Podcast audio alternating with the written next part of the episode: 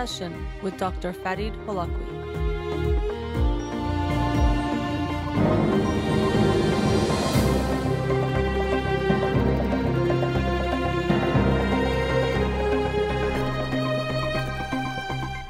Good afternoon. Welcome to In Session. I'm your host, Dr. Farid Holakouee, and I'll be with you for the next two hours here on Radio Hamra. Studio number to call in 310 441 0555. You can follow me on Twitter or Instagram or like my page on Facebook to get updates on the show or suggest topics or books for the program. And the shows are uploaded at the end of each week to my SoundCloud page and podcast on Spotify and Apple Podcasts. Again, our studio number 310 441 0555. As probably most of you out there this last week, so much of what I've seen um, when it comes to news, social media, has been about the situation in the Middle East.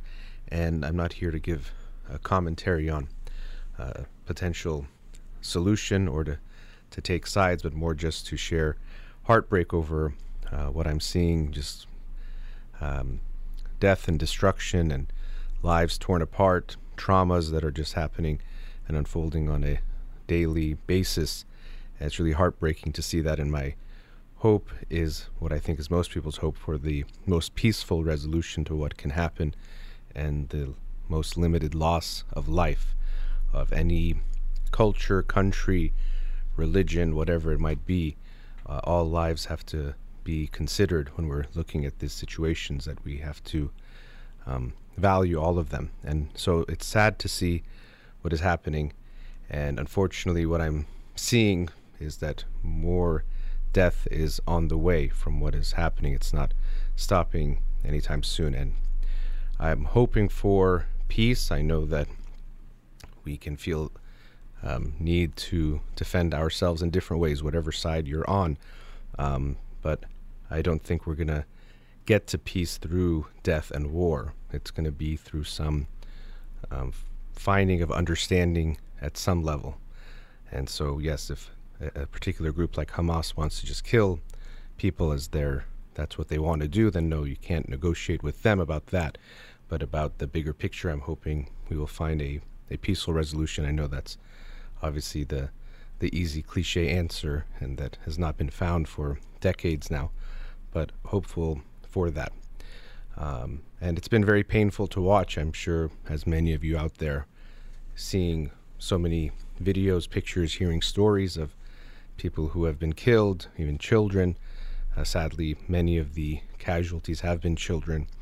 Um, and I'll share just some thoughts about how we deal with the exposure to this news. And this is always going to be true.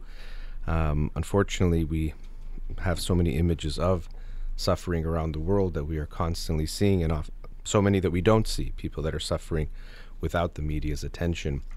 Um, it reminds me of last year, and it still continues in Iran. We were having similar conversations and experiencing similar things, seeing people who would, um, you know, were telling me, and I was experiencing it too, seeing so much of these videos and the news and what's happening. Um, it's overwhelming. And so there's this balancing of we want to be informed, we don't want to look away. I don't think that's good to completely look away and ignore what's happening but there is um, limits to what we should be exposing ourselves to, and of course, what we should expose children to. That can be its own conversation, be it even as an, as adults.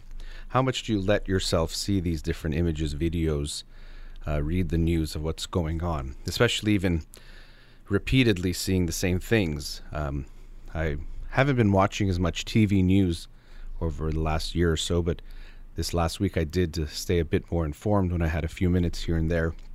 And I would find myself at times seeing the same painful videos. You know, they were, as you sometimes, if you watch news for a few hours, you'll often see that they're looping certain things. And at the top of the hour, they might share the same story or the same videos or turn over to a correspondent, but it's a, a taped type of a thing. And I was realizing I was seeing the same painful thing. And and realizing that's not going to be that's not informing me anymore. I, I shouldn't see it again if I already saw something painful and even how much we see we should be careful but repeatedly seeing the same things is, is having a negative impact on me and so I, I decided to it was time to turn it off.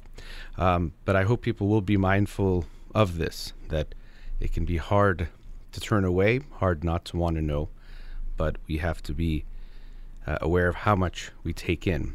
Um, just for ourselves, first and foremost, we have to take care of ourselves, but also we can have responsibilities to others that we have to consider. For example, if you are a, a partner in a relationship, but even more if you are a parent and you have kids, we have to be aware of how uh, these things are impacting us and how much we can see.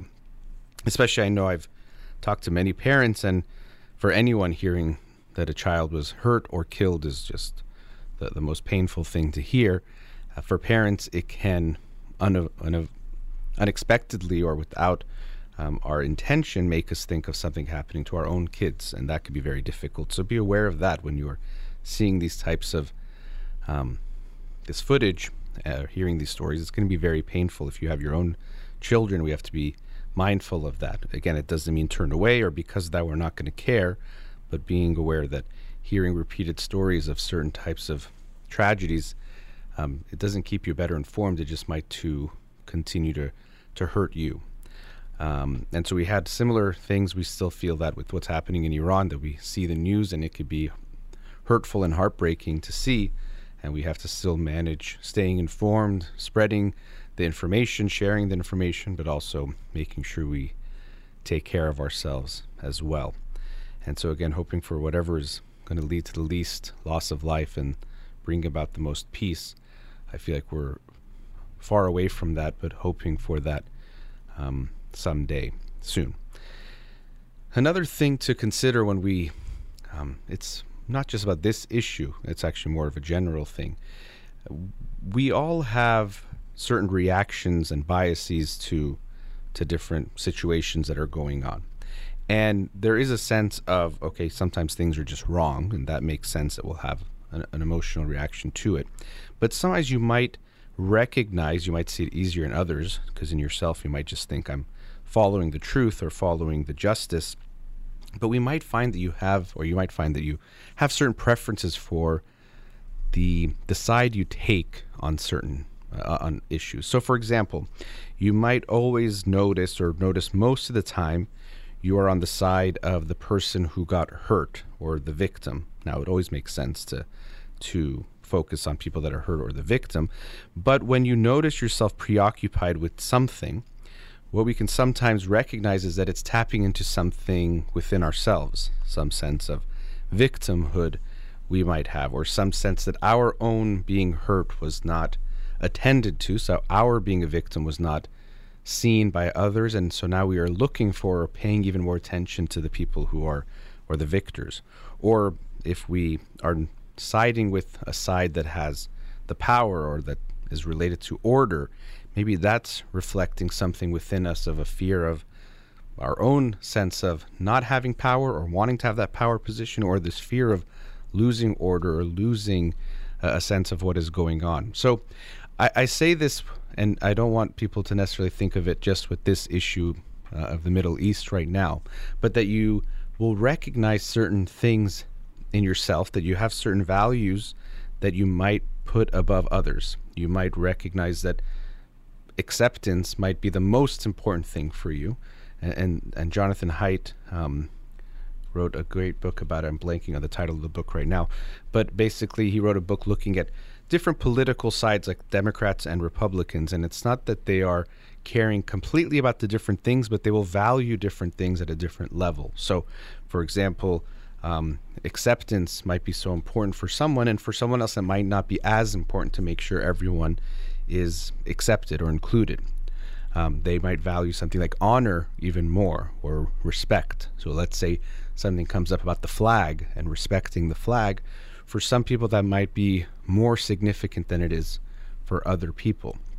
So if we um, are willing to take a look at ourselves, we usually don't, because with these types of issues, we just feel like we are right and the other side is wrong.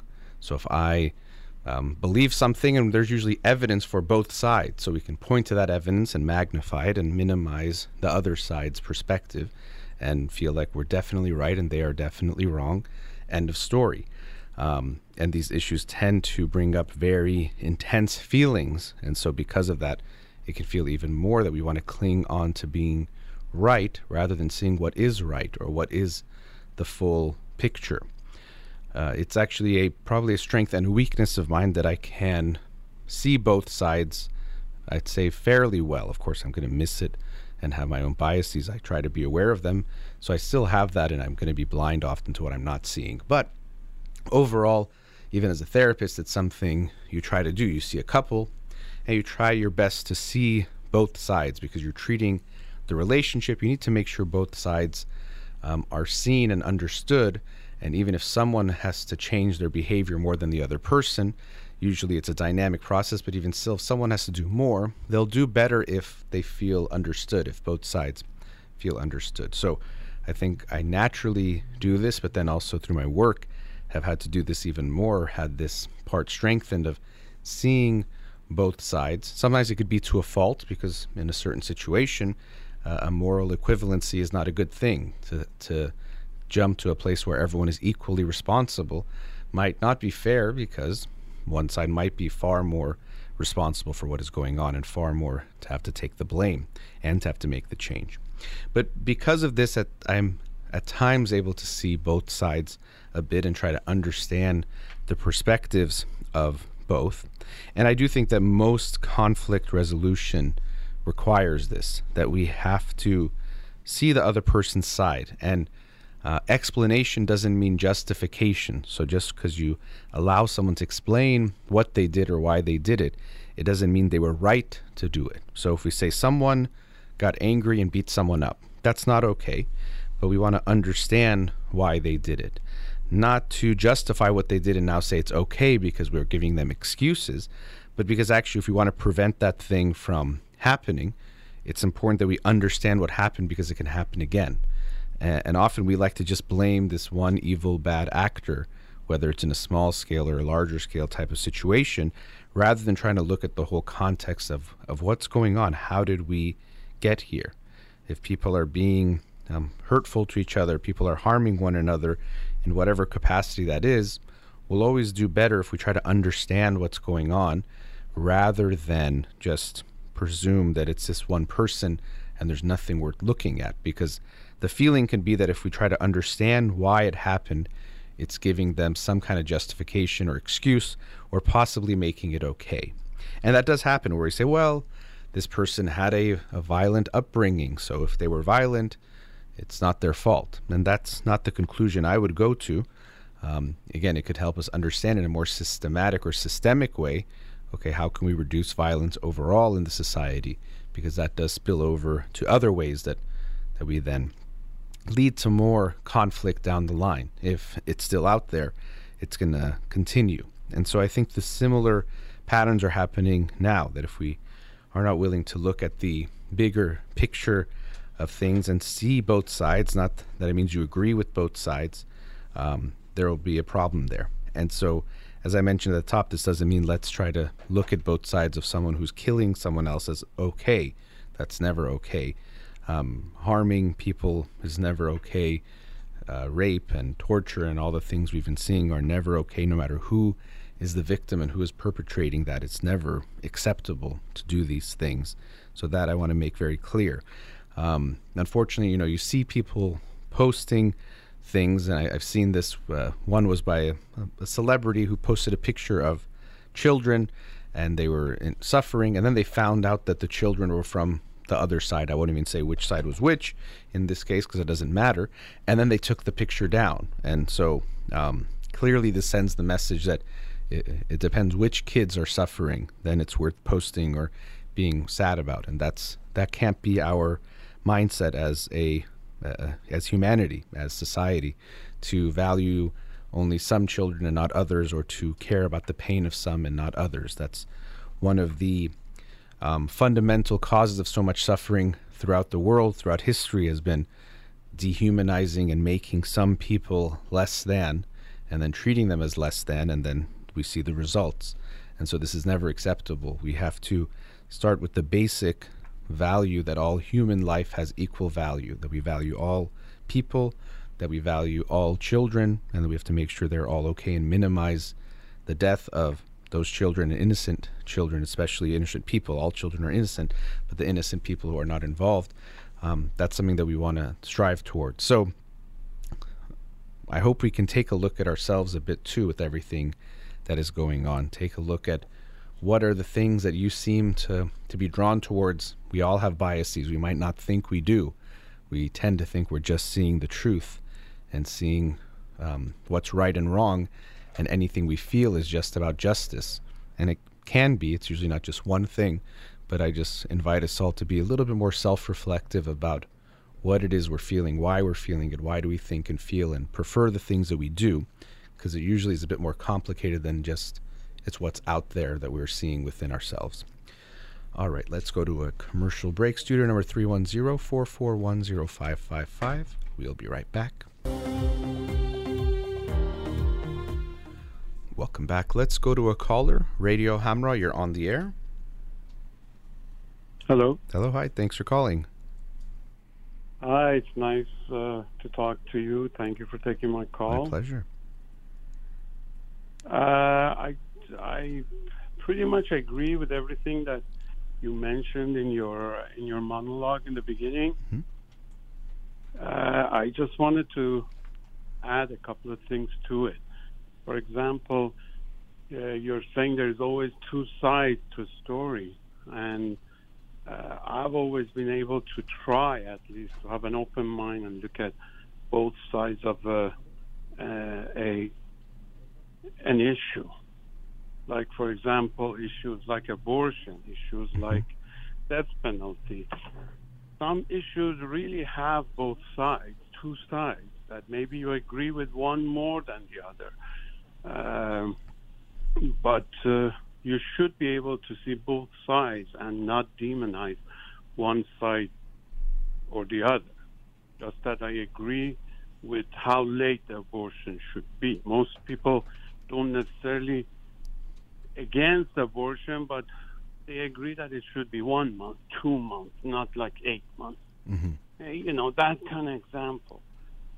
But there are some issues that really, when you look at it, it doesn't have two sides.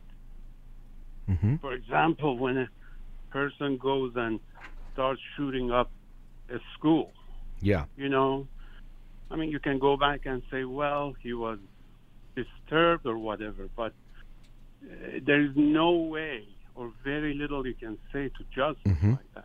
Sure. I totally, yeah, I totally agree with you on that. And I think I even um, made that point, but I, yeah, I was talking about seeing both sides. Um, and sometimes uh, things like killing is never going to be justified. Even there, as I was saying, it wouldn't be to justify that person's actions that they should have. You know, it was okay what they did at all. If someone is killing someone, Well, to some people, of course, killing can be justified. For example, uh, in a war situation, in defense of yourself or children. Sure. or- Yeah. Just you're you're saying someone going and shooting up, uh, you know, school or shooting yeah, up. The, yeah, or death penalty. You Well, and even death penalties. Uh, you know, there's yeah, there's a. I could understand Again, the argument. Two ish, two, yeah, But I wouldn't- yeah. Sides to that. Right. The thing I would saying is that even even in those situations of a school, let's say a school shooter ty- type of an example, I would never say that person did something okay. Let's say they did something that it was justified at all. What I'm saying is also if we don't look at the bigger picture and just say, "Oh, this was a bad person only," we might miss things that contribute to it happening again. And we do see this in the United States. It doesn't happen just once, where we can say it was one person who had one problem. There is something systemic that we don't. Yeah, we want to look at the system, the system as well of what else might be contributing. So, not to justify this person's actions, to understand it, to see if we can make it happen, to stop happening completely, or at least happen less. So, that's kind of what I was um, alluding to there. Yeah. No, but bringing it back to the recent uh, situation and conflict, Mm-hmm. you can see that uh, the problem with the with the situation and why uh, it's very difficult uh, to make a case for uh, the Palestinians is that their behavior Well- you know, their de- behavior But we're not talk- just towards Israelis. Yeah, but we're talking about the behavior. I mean, if we're talking about Hamas, I think that's clear that they are. No, no, actually, you know, I have to disagree with that because you can't just say Hamas. You know, you have to see the behavior of the rest of the Palestinians towards Hamas. You know, uh, you can't. You can distinguish what I'm saying when you refer to the Islamic Republic. You know, Islamic Republic is a uh, government or in charge but people of Iran clearly are against it. So they go and they disagree with it. You know, when they're in power in any kind of country, they try to let the people know that they don't agree with their policies. Palestinians don't do that. Well, I, I don't think it's that clear that they don't do that. Uh, and the situation. Palestinians Palestinians run to the street giving each other chocolate when 9/11 happened. Well, I- I think you're making a generalization that I don't think is fair. That is, uh, you know, there's people the that. representative of Palestinians in in foreign countries are quiet. They are not saying we we you know just like Iranians do in foreign countries that they don't agree with Islamic Republic. They are not even uh, you know the the Palestinians in the U.S. government. They they they don't say anything that we don't agree with Hamas.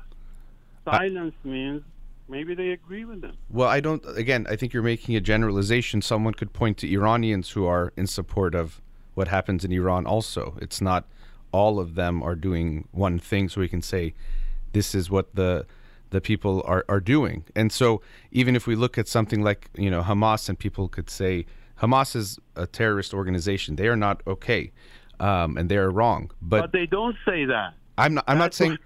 I, but you're No, saying. But you, nobody from Palestine. no, that's not. No, stop. No, uh, we can't say nobody. That that's that's not a right thing to say. To say that no one has said something that In the public media, I, I've I have not. I have seen things in the public media. in politics. I have seen that as well. And so to say, and again, we're also talking about people. The, the way you're generalizing it is that then, in some way, there we we can't treat them the re- the way you treat other people. And we're talking about people who are uh, overwhelmingly not involved with any of these things, like Yeah, of children. Course, of course, whenever we are talking, we're talking about generalization. Of course, we can't say every single person. Well, the other the other point is that when they decided to have an election for Palestinians on both West Bank and uh, and the Gaza, you know why the election was uh, was canceled? Was because the polls show most Palestinians will support Hamas. That's why Mahmoud Abbas decided not to go ahead with the election. I'm not So sure which year that was The in. majority of Palestinians do support Hamas. Okay. And and let me tell you why. The reason is that they start teaching hate to their children, just like your monologue said. They start teaching hate to their children when they're in preschool. They start teaching But again, I don't. I, I think you're making a very clear uh, line here that I don't think is a fair one to draw. That everything is just one-sided, and I don't. I don't uh, think that's a, a fair demonstration of what's going on when we're talking about, especially seeing both sides. That it's a one-sided type of a. well, like I mentioned, some things do not have two sides. yeah. Well, And but we we might disagree. and I'm giving you my point of why Sure. I think that. I understand, and I but I don't agree with I don't agree with that with your generalizations or the, the points that you're making to say that it's that black and white. That's what So I'm. you saying. don't think they're teaching their children? I think that many places teach teach a lot of things to their kids that are negative about other groups. I'm not saying that. hate, Yes. hate and killing is different than negative. Yeah. You know, literally teaching them to hate. Yeah, you made that point. I, I I think it's not again that black and white of an issue to say that um, there's not two sides here. That I don't agree with that. All right. Okay, thank you. Thank you. So, um, yeah, uh, I think there is uh, uh, the reason why I was disagreeing with some of those thoughts was to say that, um, you know, it's it's one sided or there isn't two sides here. I think would be unfair. That there are, um, I think, more than half of the population there is children in Palestine, and so I think those are clearly innocent children that deserve well being and to be taken care of just like any other child does. And we have to be careful about that and to be mindful of that. Um, and, you know, going back to the other issues, I, I agree that we wouldn't say there's two sides to someone coming and killing someone, like in a, a school shooting, that we have to make sure they are given an equal understanding or justification for what they did. Um, that would not be uh, seeing both sides. There's something about truth and justice and about the value of human life, and that anything that is hurting or killing someone, that is something that we take as a value that we cannot accept. And so uh, I don't want to get into the political side of let's look at this side versus that side. Uh, I, and I'm not saying that I'm knowledgeable enough to know all of the demographics of how many people support uh, Hamas versus not Hamas um, and the teaching of hate to say it's happening, you know, let's say more here, less somewhere else. Um, I've just seen that when we have these types of conflicts, usually there is hate being taught um, in a lot of ways, or that's being part of the the culture, and so that does not reflect the the people at their core, or that there's something about the people. We we hear these kinds of arguments a lot about um, certain groups, populations, races being uh, culturally inferior or somehow less or culturally wrong and I don't agree with that type of mentality. Um, all human beings have the potential to be so many things, and often the culture is created as a reflection of things that are going on around in that environment or what's happening there. So to say that they are somehow a group has a worse culture or they're just bad in some way, I, I definitely don't agree with it all. We have to be aware of the value of every human life in this situation and that if we're going to have a peaceful resolution, I think we're going to have to see both sides of this and seeing how can we take care of the most people uh, and make sure there's the least amount of death, not just, of course, in the short term. We do want that for the short term, but in the longer term, which I think is only going to happen from mutual understanding, mutual respect, and a sense of how do we not only coexist but live with respect for one another. And I know in the region we're far from that but that I think we can move towards that, and that would be uh, the hope. Let's go to a commercial break. We'll be right back. Welcome back. Let's go to another caller. Radio Hamra, you're on the air. Hi. Hi, thanks for calling. Hi, Dr. Farid. Uh, my daughter is going to have a baby um, maybe next year. Mm-hmm. Mm, and I just want to ask you, would you please introduce some books that is related to, uh, you know, philosophy of having a child and, you know, having the enough knowledge to be a parent? Mm-hmm. I would really appreciate that if you help us in that. Okay, sure. Um, yeah, you know, I think there's uh, parenting is the most important role we will have, and so it's important to take it importantly and to prepare ourselves the best way that we can, knowing that as prepared as you get, you're still going to feel unprepared because it's something that you, you have to experience and go through to see what it really is. So, um, you said this is for your daughter who is pregnant? Yes. Okay. Uh, no, she's not pregnant. No. She's going to have a baby next year. Okay. And uh, because um, her Farsi is not good in writing, in reading, so um, I, I just want to ask you, please, if you have uh, some reference in English, it mm-hmm. will be very helpful. Okay. Um, well, let's see. Okay, I'll, I'll, think of some books that could be um, relevant. I'll, I'll, say there's a few aspects that I would want her, you know, I think for any parent to think about that are important. One is as much as we think about parenting and we think about this baby, which of course it is about, the first thing we have to try to look at is ourselves and understand ourselves. Because, okay. um, you know, when we enter romantic relationships, a lot of our issues come up that we didn't know we had. You know, I work with a lot of people that they say, in my day to day life, I feel totally normal. Then I get in a relationship and I'm like, who is this person? Because all of a sudden these insecurities and different things come up. So, uh, parenting, even more so, that's going to happen. So, the first thing that's so important is to understand ourselves, our own childhood, and what we went through, the things that you know we got that was good the things we didn't get the pains all those types of things we experienced even our experience as a, sibling in the family and the preferences and different things that happen because uh, unconsciously you're going to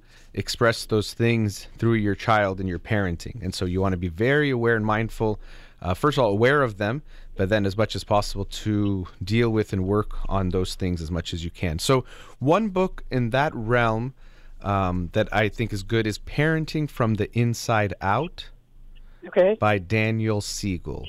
And I think it's two authors, but he's one of the authors uh, on that Okay. book. Parenting from the Inside Out. And so, as the, the title of the book implies, parenting from the inside out, looking at yourself, trying to understand what were my issues, what did I go through. Uh, you know, and he even shares some of his experiences, realizing he was parenting his kids in a certain way, reacting in a certain way because of his own experience. Let's say, for example, you were uh, the younger child, and then your older child is doing something to the younger child. That might be bringing up some things about yourself when you were the younger child. Whether you take that side more or take the other side more, might be impacted by that. So it can be very important to be aware of ourselves um, first. So that's something I would uh, recommend. Um. There's a few books by Emily Oster, O S T E R. Yeah. Um, I think the first one is called Expecting Better, and then there's Crib Sheet, and then Family Firm. So Expecting Better is about pregnancy, and uh, Crib Sheet is about um, child like birth, and even a bit I think before birth till preschool age, and then Family firms for older. So your daughter wouldn't need those later ones for a while, but Expecting Okay. Better might be good. And in that book, in her books in general, um, she's an economist actually, but she does a good job of compiling the different research on different aspects of whatever it is from, let's say, uh, prenatal care, or, and, and then also let's say breastfeeding and all uh, whatever it might be in these those two books, the first ones, and just giving you the research so you can then make your your decision because. Yeah. With a lot of these things, you know, sometimes there is a very clear best way of doing it, but very often it's more about you have to figure out what works best for you and your family and your situation. Because, for example, yes, ideally, uh, uh, one of the parents, even both of the parents, are home with the baby when for a long time. Um, but if that's going to create some huge financial stress, it might daycare might make sense from a young age for that family. Yeah. So I wouldn't make it some across the board type of thing. So I like that that book. You know, ah, I'm trying to think of some more. You know, the way you even said it, like the philosophy of parenting types of mindsets. Um, I, I do think some of Daniel Siegel's work in general is good. I, I would say this: um, sometimes we're looking for like the philosophy on this. Like, what should my daughter know or follow? Um, and, and usually, it's not going to be that. It's not going to be one resource or someone has it figured out. That's that's my perspective. Even I think what my father has done is tremendous and really grateful. And I know it's helped so many parents with um, you know having kids and that whole process.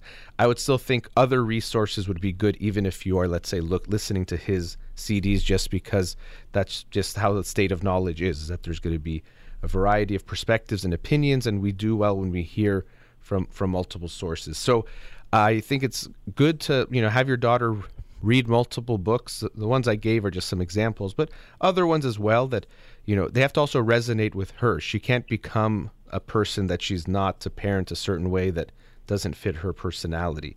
Another thing I will say is if you know she's married with her and her partner um, it could be very important to do a lot of this preparation together. Hopefully, they will, because one of the the biggest things is a lot of times it's not just about doing the right thing, but the more you do it in a consistent way, where both parents are on the same page, the better it goes. And so, you know, it's not important as to me if bedtime is let's say 8 p.m. or 8:30. What's more important is that everyone in the home is on the same page about that bedtime. That's going to make it go more smoothly. So, um, I would recommend her and her partner go through, you know, things together, read things together. So it's not just a, as the mom, she's the one studying. That hopefully they're preparing together for this new uh, endeavor of their life. Okay. Thank you so very much. Sure. I wish, you know, I, I thank you and your dad a lot for being such nice to give us this information. And, you know, I wish I had this knowledge before I became a mother, but it still is good that the young people can use it. Thank yeah. you. Well, thank you, and I'm sure you did more than good enough. And um, I can speak uh, on behalf of not of my father but myself that I feel very lucky to be able to do this and to talk to you and people like you who get to call in and, and trust us. Really, we value that and always hope to only do good and not do anything that will um, not guide you in the wrong way. And often I don't have the right answers, but I'll share the best of my knowledge and ability. But thank you for calling. Appreciate you. oh, thank you. Yeah. Thank you. Take Have a care. great rest of the day. You too. All right, let's go to another caller. Radio Hamra, you're on the air. Hello. Hello, caller. Are you there? Hello. Yes. Hi. Hi. Thank you How for you calling. Good. Thanks for calling. Thanks so much for accepting my call. Sure. Um, uh, I have s- s- several situations, but I think I can start with the more important one. Um, uh, we came to America eight years ago, and we have a son. He's uh, um, a little bit over four years old, Mhm. and um, you know, uh, be, being away from the country and not having enough knowledge, we didn't really have a lot of education relating to parenting. But then after he came um, to our family, we started just reading several books, you know, getting advices on different topics, uh, tried to just kind of feed in all the information we could, and then we came up across uh, so many of ideas out there. You know, some people are just suggesting going through this path, some opposite, and just not, you know, matching the other one. So we got kind of probably confused in some of the aspects of parenting. And um, now he's four. I, I, I talked to your dad today also that he's um, kind of emphasizing on um, he needs to be in a school nowadays, but the problem we have is just potty training. Um, we, I think we try to just have several methods applied, but all of them just you know result in failure and. Uh, uh, because of that, you know, some of the other consequences came to our lives because my wife is staying home all day, you know, being with the baby, she was kind of independent woman before that, and now it's just kind of affecting our relationship and our marriage. And and I was just wondering if you could just somehow um, helping us and you know finding the best way to just kind of getting out of this. Yeah. Well, it's interesting, you know, because something you said earlier was reading different books or perspectives, and almost that that was confusing. And then you're saying you talked to my dad and then now me. So I don't want to continue the same pattern where you are, um, you know, hearing different perspectives, and then it could actually sometimes hurt more than help, kind of like the too many cooks in the kitchen kind of a, a situation where you know if you add more this add more that you know it- it's going to end up spoiling what you're you're dealing with. And so um let me say a few more general things and let's see we could talk a bit about what's going on but i really do want to be mindful not to add just you know i, I want to, i think it's good to hear multiple perspectives i even said with the previous caller but we have to be careful not to take multiple um, specific advice from different people. That can confuse us more you know than if mm. it actually will will help us. So one thing and the reason why i think it's good to hear multiple perspectives is i don't think anyone has the truth on anything real any of these things you know that it's easy you know ev- everyone will tell you the foolproof way to do this or that but you know kids are just like human beings are are unique. There are definitely patterns that we see and lots of things might work for lots of people but there isn't something that's going to work for everyone. First it's not going to work for every child and then it's not going to fit for every family to say this is going to be the only way to do this thing and if you do it any other way that's the wrong way um, We experienced that practically. yeah. And i know, so and i say that because you know and i get it. Like and and you see this even more with social media where you know people say they have the answers and it's so simple because they, they have to make it into a one minute you know type of a, of, of clip. And you know everything is presented as so simple. And the reason why they present everything as so simple is because they know you the listener is very anxious about this thing And so if the person presents it to you as if I have the answer and you don't have to worry about it, there's something very calming and soothing about that. But unfortunately, the reality is they don't have this perfect solution because it's not out there this way that it's this is the way and if you do it this way it's it's going to mm-hmm. work you know? And so actually i have some i take issue with this because i see it so much on in social media. It happens in other ways too but it's, it's so common now in social media these you know an expert on everything saying they have the solution. So i'm all about people sharing their knowledge expertise and what they've learned and that's really beautiful to share that with people and help them. I think it's really unfair when people present it in some way that it's the perfect solution and it's going to work no matter what because then people can feel what you feel is they they follow what they say and then it doesn't work and then they feel like they're a failure or they did something wrong or something is wrong with their mm-hmm. kid when it might not be any of those things. You know it might just be that these things are complex and it's not that simple.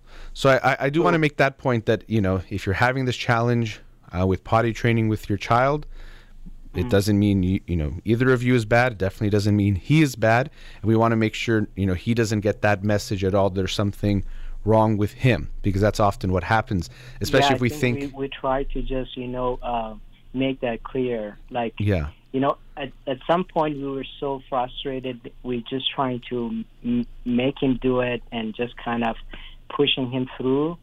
And then just you know because we want him to get ready and go to school and Yeah. do stuff that he loves and stuff like that.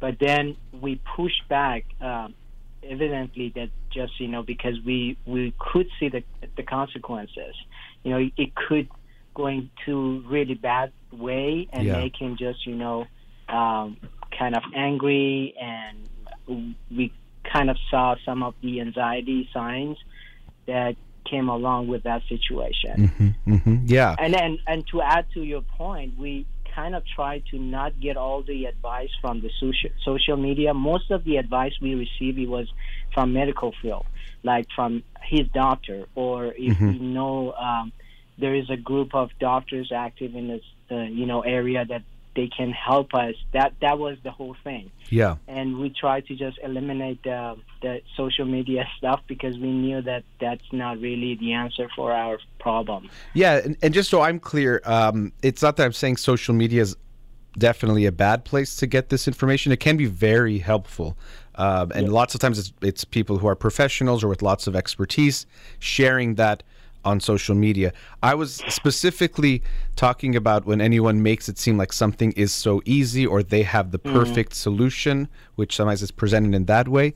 That's something that I, I take issue with. But you know, I, lo- I see a lot of people. They say, "Oh, I, I see this this woman that talks about um, you know sleep training and you know it's and it could be helpful so again it doesn't mean her met and sometimes you know she might have a method and it's okay to, to listen to her method but not to think that means this is the method that's the perfect one that has to work and to be aware that we you know it might be someone else that has the a better solution for us or a better suggestion for us so i'd be you know i don't mind you looking at the social media to to hear input it's just being aware of the sometimes the ways it's presented as they have the perfect solution and it's going to work um, no matter what. And I'm glad you're trying not to you know put that pressure on him now because um, this is also something I see with parents that we there's a pressure to you know have kids do a certain thing or we can feel like how they act is such a reflection of us that we then put pressure mm. on them. So, you know, our child is biting their nails and we're trying to get them to stop. And now it's not just about them biting their nails, it's that I'm a bad parent every time I see they bite their nails. So I get mad at them because it's a reflection of me. It's like my report card, and I don't want that. And so mm. we don't want your child to feel any way that there's a pressure he has to do it it's bad if he doesn't he's bad if he doesn't and the more we actually put pressure on him we know the harder it is because these any kind of performance anxiety makes it worse but especially something like this with control and holding if we try to make it about uh, pressure and making him feel anxious about it it's only going to make you know matters worse. So we're at a commercial break but i want us to continue. As i said maybe even i won't have a clear suggestion for you. I want to you know we'll explore some things you're trying and what's going on but we'll always continue the conversation after the break okay? Sure. Okay, thanks. sure. All right we'll be right back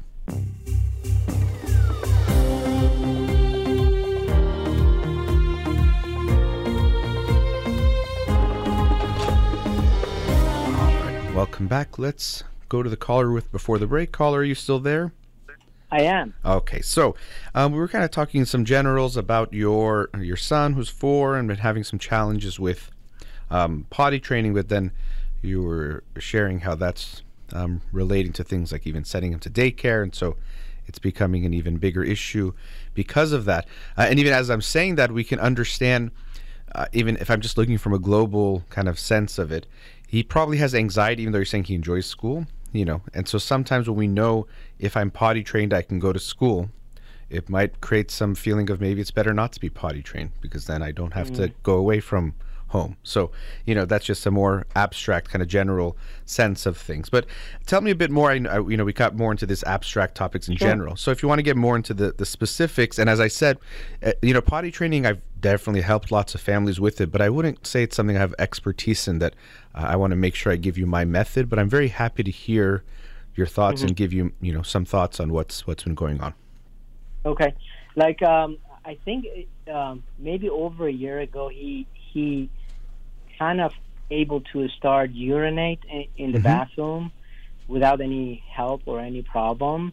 The only thing that we right now have a problem with is just the bowel movement. Uh-huh. He he's just kind of uh, expressing a feeling that he doesn't want to sit on the toilet and just does a business mm-hmm. because he kind of maybe had a fear. Yeah, several times he just explained in a different way, you know, like the water in the bowl just might come up and just you know some some fantasy, you know, mm-hmm. stories that he's making up. But uh, he he right now is just pushing it to uh, have a bowel movement, maybe having underwear and standing up in, in, in the bathroom and then, you know, somebody talking to him, you know, a mom or dad just, you know, while he's just doing that uh, bowel movement. Mm-hmm. And we had a difficulty to just kind of transition him from, um, you know, doing a bowel movement, standing and sitting on the ball uh, on on the toilet and do it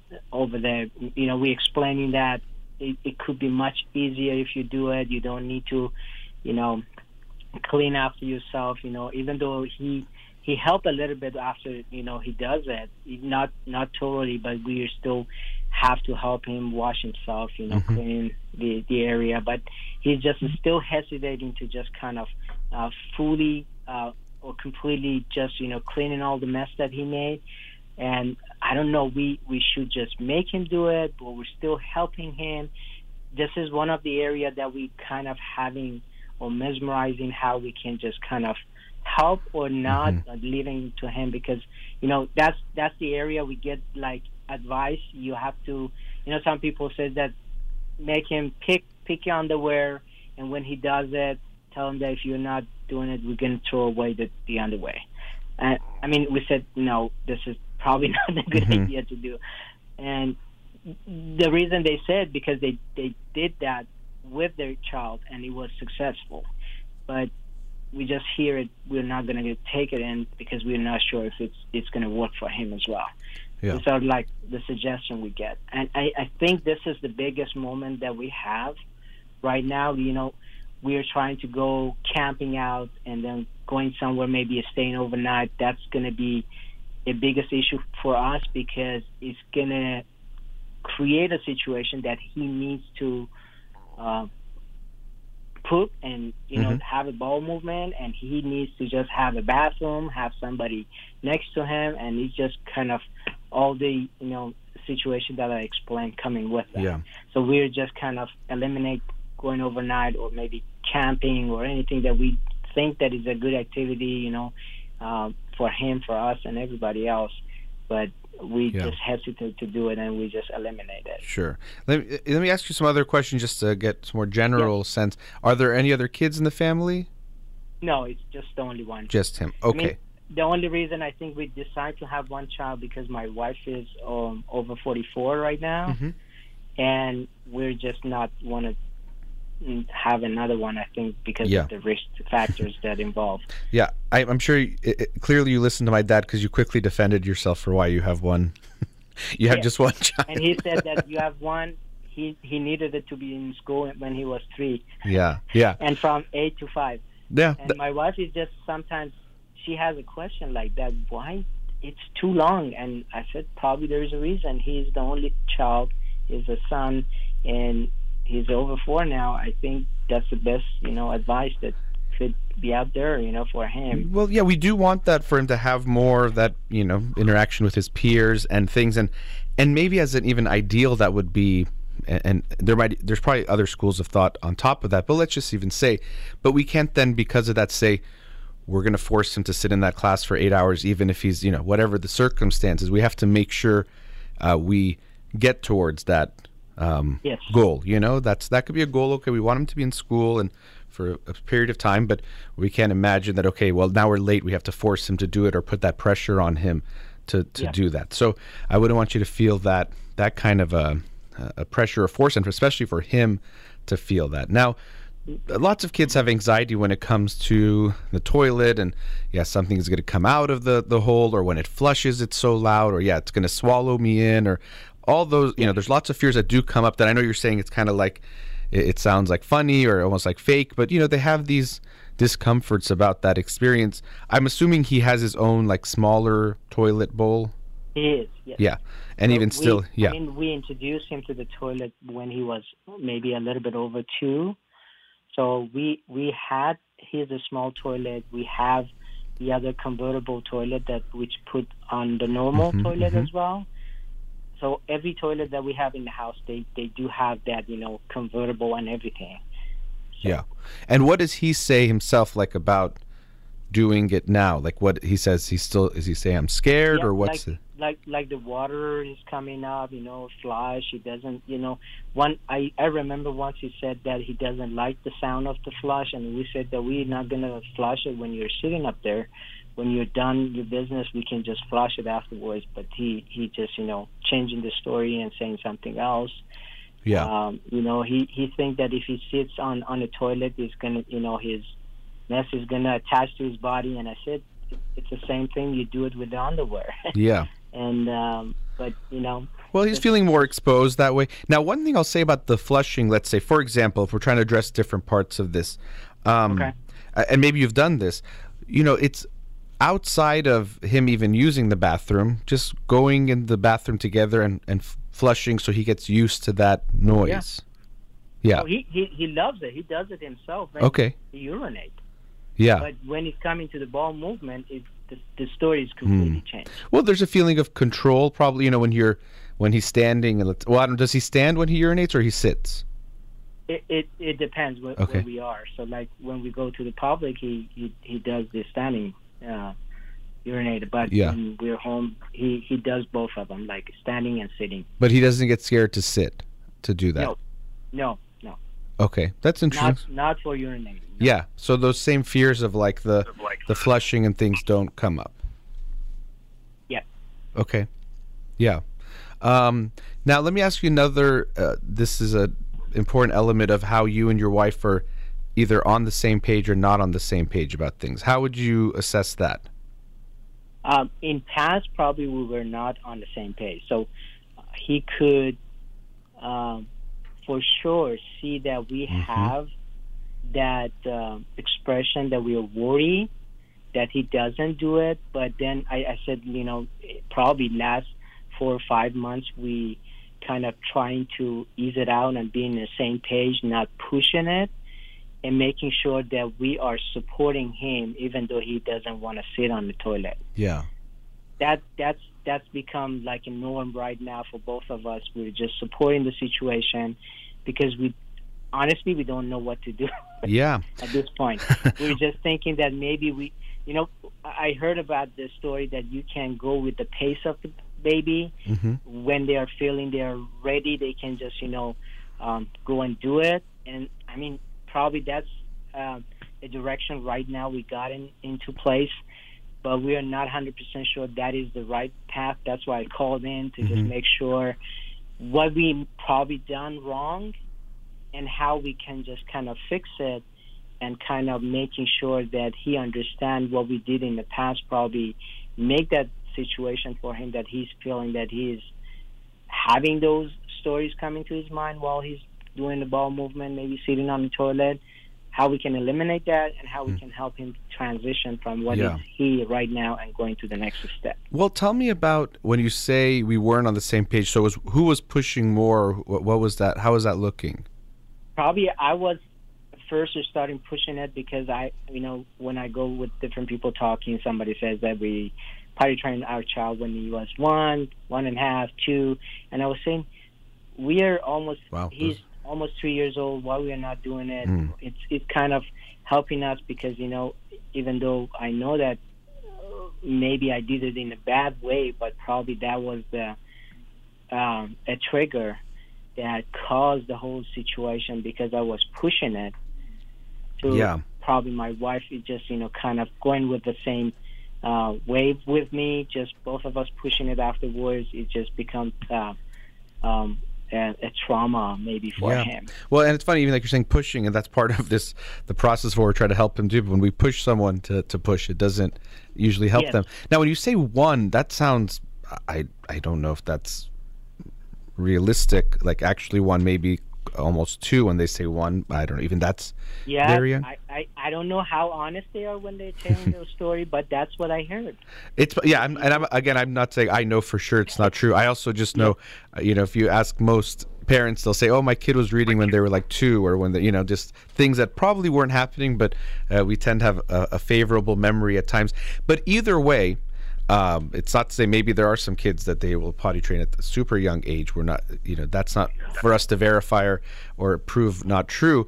The most important thing I think is that second part is that let's let you know let him do it when he's what's right for him it's kind of like walking and i see some parents like well what if i you know almost like train like they're training their kid so they walk sooner and it's like let you know let your child walk when they're ready to walk you know there's no uh, need to expedite that and you know there always there's this feeling that we can have often about life like it's a race and we have to make sure we meet these milestones at the what feels like it's the right time um, but really that pressure usually hurts. So I think unfortunately this uh, uh, you know what happened here is the pushing actually pushed things back. You know as you're recognizing now, and doesn't mean you should beat yourself up over it. You are doing it only from good intentions, but um, that we we need to give him more space and your day-to-day life it seems like is being impacted. So i say this hopefully with a sensitivity towards that.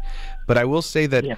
it's important to uh, i always encourage parents to have both a short-term and a long-term mindset. So the short term means we always care about what our kid is going through in the moment and empathize and show them that what's happening now matters while also holding on to the bigger picture view that in the long run, you know, lots of parents and I don't know about your experience or even my specific experience, you know, issues with these kinds of things come up, but the kids figure it out and they're okay eventually in the bigger picture, you know? So we don't want to get caught up in the, well, it better happen today or this week. Um, because the more your son, you know, as you, you you alluded to it yourself, feels this pressure that you better get the, you know, you got to do this, you got to hurry up and do this it's going to make it all the harder for him. If he's already anxious about something, if we're then anxious going into that situation, on top of that, he's just going to feel more scared and uncomfortable, and it's going to be harder for him to do that. So, um, I would try your best, and you know, I get now that he's getting even older. It seems like you were wanting him to do it a while ago. You might even feel that anxiety and stress is still there, but we do want to give him that space. And now he's old enough that I'm like as you're having you can have conversations with him to try to in a loving calm way. Not that something is really wrong we have to fix this problem. Um, even i mean is there any sense from him of like him wanting it or does he say no this is fine this way Yes, I mean, um, I can count probably um, four or five times Mhm. that he's just expressing that he wants to go to school, and you know, I, I, once we, you know, another advice we got, you know, you get a big gift and you tell them if you're just doing the bowel movement and you're doing everything you you're supposed to do, you're gonna get a big gift. And then we purchased that gift. We left it and we told them that this is going to be yours if you're doing it. This is for like probably nine, ten months ago, Mhm. and um, and and then he he said that I want to try because I want that, but then Hmm. eventually he didn't. yeah Um, and we And- said that yeah I don't know what to do. Should Yeah. we just give? But we didn't give it to him because that's going to change the whole story. He can have everything he wanted, but without you know uh, maybe uh, trying. Yeah. No, I think that Yeah. that makes sense. And look, and this is again you were you were saying before, like someone else said, dude, they did this and it worked. And I'm I'm sure there's many families where that's worked. They said, hey, if you do this, Yep. we got ready to get to it. And then the kid did it. They, you know, it could happen. Um, it seems like your child, you know, there's a lot of anxiety around it, so it's not like lack of motivation to push Mm-hmm. him over the edge. It seems like he's really feeling a lot of stress or anxiety about this. Now, overall, do you see him as an anxious child? Mm, not really. Not really. Only okay. only when this happened. Like today, my wife texted to me when I just shared the the story and how I talked to your dad. hmm Yeah, she said that out of blue, he just said that I want to sit on the toilet and do the bowel movement. Okay. This this was, I mean, he he doesn't have it right now, but he Yeah. just expressed it.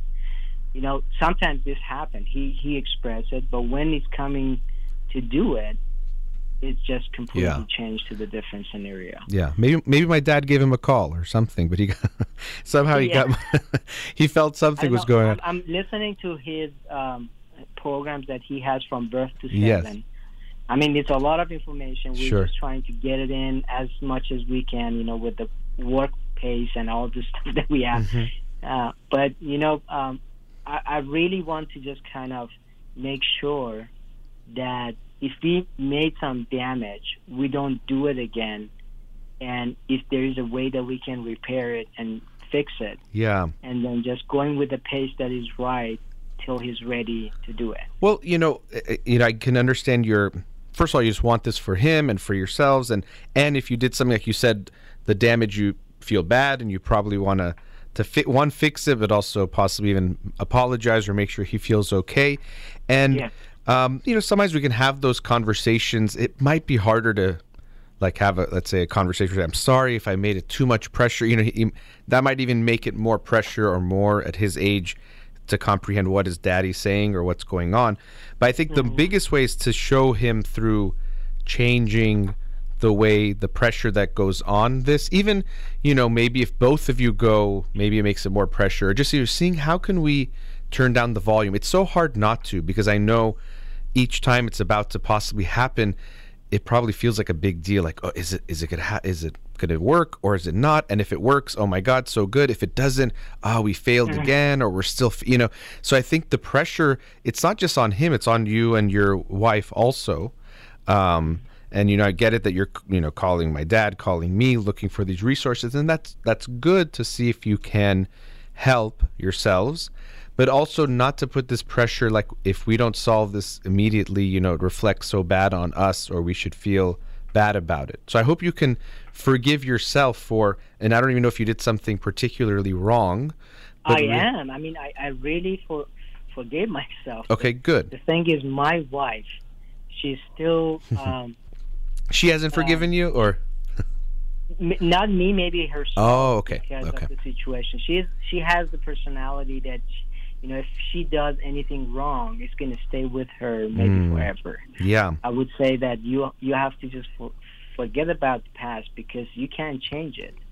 The only thing that we can do, maybe if there is an opportunity to just apologize or right make it right, that's the only thing that we can do right now. But well that's yeah you know, feeling or having that bad moment or the guilt, she's thinking that is the whole situation. You know, Mhm. sometimes she's regretting having um, this, you know, story started from the beginning, and she wished that she did it in a different way. yeah But you know, we're here right now. We can't change anything happened in the past, but we can change what we Yeah. have right now. And so, I mean, and I totally agree with you that um, I would want her to forgive herself and to not blame herself, and and it's going to just or hurt her. else. True, yeah, yeah, or you, or or your son for sure, um, and that it's only going to hurt the situation. But we also know it's not that simple. Just us, we think it's the right thing for you know. She might even think it's the right thing to change that feeling. But I hope you can show her and even you know acknowledge your side of things. Oh, I you know, so not even to your son, but to her of like. You know, maybe I pushed too much in these ways, or I did these things, but we're on the same team, of course, with our son too. We're all together. We're all trying to make this work the best way we can. You know, having kids is tough, and uh, you know, lots of times people can make it seem. This is what I meant by the social media posts, and it's not just on social media, but somebody's like, oh look, you know, family, it's so easy. We do this and we do that, and everything is so smooth when it's not that easy. So, you know, giving yourselves a little bit more uh, slack, cutting some slack that it's okay, and your son is okay. You guys are great parents. It's totally okay, and he's gonna get through this. You're all gonna get through this, and especially if we turn down the pressure on this, that there's not some limit we have to get it done by the end of this year or by this time or by this camping trip or you know the less we can have that pressure on yourselves which will then trickle down to your son the better it'll likely go so to turn down that that volume of it um, I, I know I didn't give you a clear directive as far as behavior wise. You know, look, he today he said he wants to sit, and that's that's great. That's a step forward. Um, Yes. Doesn't mean it's going to happen today or next week. Even still, we still have that patience, and we want it to happen, but we have to stay as detached as we can from the result to not put a pressure on him. But I hope you had talked to your wife some more of ta talking to her about forgiving herself. I know you have, but not in a you better do it or see it this way. Like I, you know, I, I know you've tried your best and even acknowledging your side. You know what? Maybe I did. I think I did too much. Not in front of your son, not when he's hearing it, but letting you know maybe I was pushing too much or I did so many things that didn't help. Mm. So don't put it on you. It's not about blaming, you know, you taking the blame, but the contribution and that yeah, you're trying to just turn away from blame and turn towards helping your son and and again letting this happen. It's going to happen likely soon. But if we try to push for it, it's going to make it even harder. And if we just make this the goal, we might give him another type of you know issue about doing this in general. You know, so we don't want to only make the goal if he does it on the toilet, we win kind of a feeling. It's a bigger picture of him as a human being and as a person that he feels good about himself. That we don't make this as stressful because this could lead to issues of how he feels about bowel movements and control and all those types of issues down the line. So we're going to try our best to turn down the volume on this issue that it's mm-hmm. okay. Yes, it does have even like practical consequences of him going to school and how that might impact the family. But pushing for it, forcing it's not gonna it's not gonna happen. It's kind of like I mean it's kind of like going to the bathroom. You just have to let it happen a bit more. If we try to force it too much, it's not going to work. So you know, turning down that that pressure on on him and wish you the best. And when I say the best, it's in the bigger picture. So if it doesn't happen today or tomorrow, that's okay. Uh, but it was nice talking to you. Thank you for your call. Can I can I ask another question? Um, sure, go ahead. Yeah, we, we are at a commercial just- break. Yeah, go. Let's see how, how quick it is. We could either take it now or Oh, yeah. after. So we're just wondering maybe adding a babysitter that uh, kind of coming coming along with the situation might help. W- what is your advice on that? It might. I mean, now if we're thinking, okay, in front of someone else, he might feel like he has to do it. Is that kind of what you're thinking? No, maybe just you know, the, the person we're thinking about. He she she had like two sons, raised two sons. I mean, we just wonder maybe she can have better practical advice when She when could, you know, comes and sees she she definitely could. I, I don't know, you know. So I get that, you know, you're looking for something that will help, and it could. I, I don't know if it will, or if Vlad just more pressure on your son either. If she's in the, you know, now if you want to ask her for her opinion, that's one thing.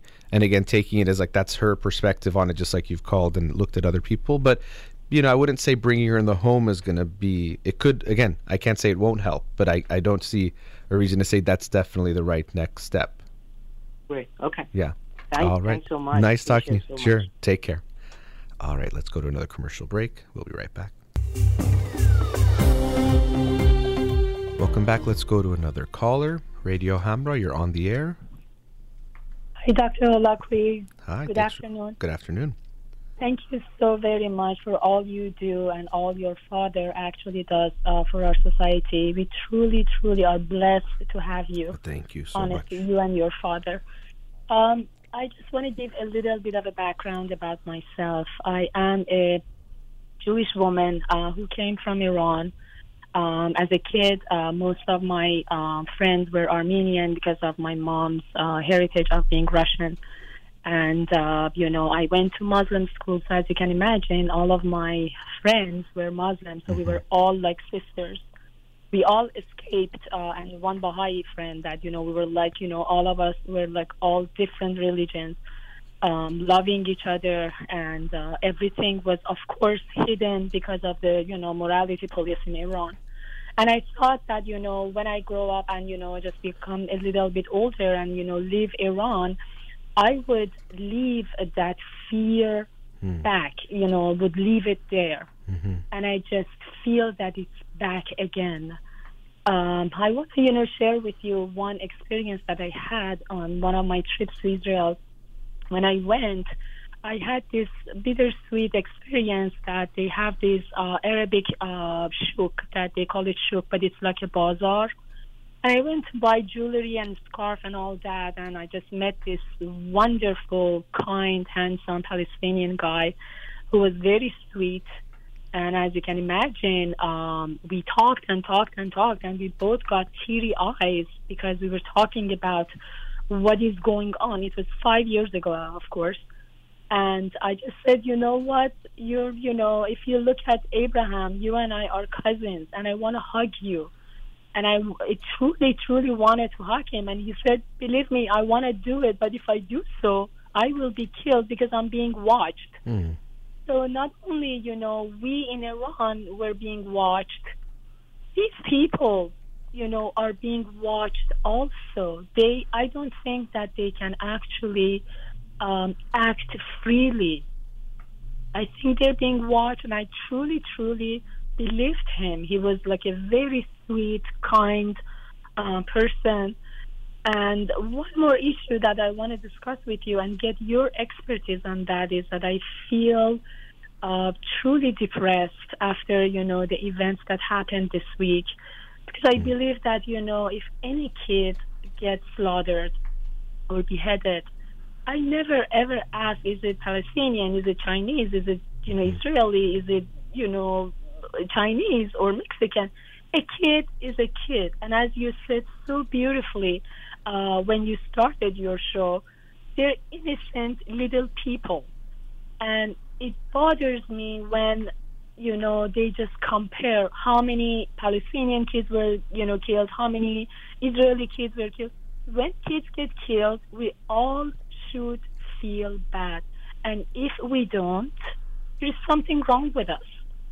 And I, you know, I think I'm very, very naive because I'm, I always and always had this dream that, you know, if you go to Israel, you see the uh, house of worship for Baha'is, and it's a beautiful, beautiful garden.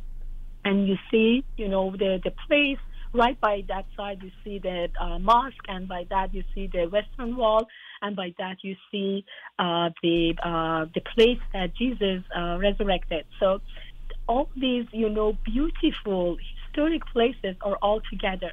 And I was always hoping that there's going to be one day that, you know, all nations will be dancing and singing together and just embracing each other and their differences and hugging each other. And I just feel that it's not going to happen. And I was, I feel that I'm naive to have had that dream for years because I was just told by one of my friends to go online and uh, Google the Hamas manifesto. And as Hamas declares, it declares that, you know, the Israel has to be an Islamic land. Not, it doesn't even mention that, okay, an Islamic land for all nations. It just says as Islamic land. It means that, you know, all, everybody who is not a fanatic Muslim has to be wiped out. Like our Mahsa, like our heroes who, you know, uh, got murdered uh, last year.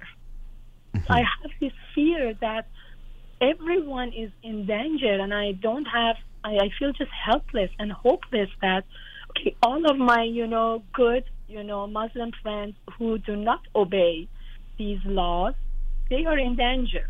All of my Baha'i friends are in danger. All of my Armenian friends Uh, are in danger. My family, as a Jewish family, is in danger. And I don't know if there is any way that, you know, I, I, I'm not sure if you've read the manifesto or not, but I, if you have, please let me know. How do you come and talk peace with people who do not believe in anyone's mm-hmm. existence other than, you know, just some crazy people who want to kill everybody else? Yeah. Well, and, And, and I'm not talking about Palestinians. I Yeah. am pro Palestine. I'm not talking about them. They are being abused and used by everybody, yeah. by all Arabic uh, countries that surrounding them. No one is helping to actually build uh, Gaza. they're all, you know, funding for um, other stuff. No Yeah. one actually is trying to help these poor people. Yeah, I mean, so, um, and I know you said from my, I don't have some expert opinion about what the future is going to be. You know, you about will we have? I don't think you're naive to, of course, not to wish for it, but even to, I think one day it will happen. I, obviously, I don't think it's going to be happening tomorrow. I do think there will be a day where we will have much more. We will have peace uh, on the earth. And even you said all nations. I think it's going to be when we move towards where we won't even really see that these nations and these divisions that we create. That's when um, you know we'll get closer towards that, and we will have that. And I, I definitely have hope for that. And I could be naive too, and it could be just my way of comforting myself. Um, but I think it's it's a, a ways away, and I don't think it's just going to happen on accident. We have to work towards that peace and work for peace. Um, and you know there are groups that will be hateful and we you can't negotiate with someone who doesn't want for you to be alive or to exist. There's no um, negotiation there. So i understand what you're saying there. And and there will be there have been groups. I don't think there will always be if i'm saying i'm hopeful um, but there have been throughout history groups that are completely against the existence of another group. So that um, has been there, and we can't negotiate again with someone like that. So that I I agree with you in that, and as you also said, that doesn't represent um, the Palestinian people or who they are. That is just this terrorist organization, this group that has has some type of power and even backed by other governments, including unfortunately the Iranian government, who is is funding and supporting them. And so they have power, and that's not the people that we're going to have to eventually negotiate with or let them have the power. This the path to peace. I don't know exactly what it's going to look like, but yes, it can't be with someone who um, wants another group not to exist or to, to be there. So uh, I, I don't see that as being a, path to peace that we can go towards. I'm sorry to interrupt. So, are you suggesting that as long as Hamas is ruling uh, or is a very strong party in um, you know, Palestine, there's not going to be peace? I, I think it's unlikely unless they there's a huge change. No, I don't see that as being possible if that's the Well, yeah. So I'm yeah that that's going to be you know it's a it's it, this path to peace as i was saying i don't have it cleared out in some way that i could say if they do this it's going to be simple i don't think it's going to be easy um, but i am hopeful like you said you were i don't think that is naive a week like this last week yes it makes us feel that it's naive to think we're going to have peace when things are so uh, bad and we're seeing so much. Sadly there's you know death and injustices that we don't see on the news most days that are happening. So it's not like um, you know unfortunately there wasn't anything happening till this last week. There, there's still things that are happening in other places where people are being killed or treat, mistreated that are still happening as well. So we do have a lot of work to do to go towards what you were hoping for. I'm hopeful for that too, and I do believe in that. And um, part of my hope, you mentioned children, is children that we see that uh, each new generation can do better and will do better. And so I still have that that hope for that. So yeah, it's been a, a hard week for that type of hope and just a hard week to watch what's been going on. Um, appreciate you you calling in and sharing your thoughts. Thank you so much for all you do, Dr. Holakouee, you and your father. I Honestly, you've that. changed lives, and I hope that you know uh, the tremendous effect that you've had in our society to bring uh, not only awareness, light, and warmth to Well, our lives. Thank you very much and very proud of my father. We love you. God Thank bless you. and your father and your whole family. And Thank I you. really, really hope that we do see that day that all nations are dancing together and you know they're just appreciating the differences and the different languages and the different appearances and you know just everything just hugging each other you know? Like Yeah. life is too short to you know just being spent on counting how many kids were killed today or yesterday or will be killed tomorrow.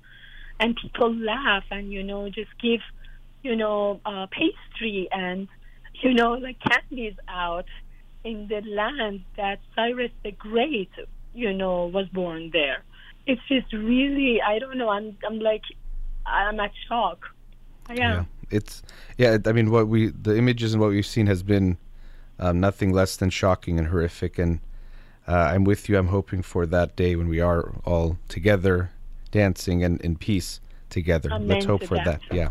Thank you for your Amen call. To that. Thank you so Uh, much sure. for Take care. everything. Thank, you. you. All right. Okay, let's go into our last commercial break. We'll be right back. Welcome back. Just have a few minutes before we got to wrap up the show, but let's go to another caller. Radio Hamrah, you're on the air. Hello? Hello. Hi, there's some noise in the background. Hello? Yes, hi. How are you? Doctor, uh, good afternoon. I wish you have a great day. Thank you. Likewise. We have short time, but I just want to generally talk about the justice. I'm not a lawyer or judge, and I don't want to judge anything. But as you said at the start of your program today, if there is two sides, you have to listen to them. That why are they doing this and why are they doing that? You know, mm-hmm. which I think is l- logical. So when you talk in this conflict today, when you talk to one side, they say that we have the right to come here to this country or to this land because some the power up there told us this is your land, and the other side says here is the land of my father, my grandfather, grand grandfather, and I got to fight for it to get it back. So it's a kind of confusing that who has the right or who is uh, telling the, I mean, hmm right way Yeah. to solve this issue. So would you have some your some points on that, please? Sure. I mean, yeah, you know, um, in the abstract, all of these things are going to be easy. Okay, listen to both sides and come to agreement. But and that's why I've said several times I definitely don't have the the answer here for especially what's going on there. Uh, and if we just even think about um, what conflict is, you know, conflict comes about whether we're talking about two people or two groups. Anytime we have some kind of disagreement about something or we want different things. And maybe it's that we want the same thing but i want it for myself and you want it for yourself. Other than that everything's okay if we you know and that's when these things come up and that's when it's difficult. It's always easy if we want the same thing. Conflict arises when we you know we have that that come up. And figuring out our way through conflict is challenging because i'm always going to see my side more than i see your side just by definition of seeing it from my eyes. And and so that is difficult. So here um, you know, as I said, I, I don't have the solution because what's also difficult is people, you know, I've hearing lots of different reports and depends on when you, you know, they say, well, historically in the history, how big are we looking at the history? You know, I hear some people say, well, this happened in the last this many years. And what happened more recently does have more of an impact because those people are here. But then there's a bigger context too to all of these um, situations to to look at as well. So uh, I I think it's very difficult to um, I don't know if we lost the caller. Uh, maybe there, that's okay. But I pre- appreciate him him calling. Um, and you know these situations are very very difficult because, as I said, in a abstract, me just sitting here talking comfortably, it's easy to say let's make sure we hear both sides and come to a solution. But when we're talking about life and death and land versus this is mine, this is not yours, this is my home, uh, this is actually my home.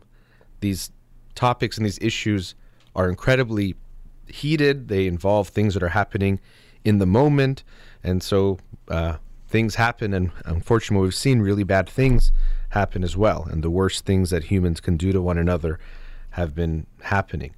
Um, and so, I, I say this with many of the issues that have come up that I talk about when they're social issues, from racism to the United States to economic issues that might affect um, the world or this country or this city that uh, we often think the answers are simple. And if we go online, going back to what I was saying to that parent, and that was about potty training, but here we're talking about um, it's still about something that's part of potty training, but it's important poop. Not I can't say the word on the air that we're talking about when those issues are coming up.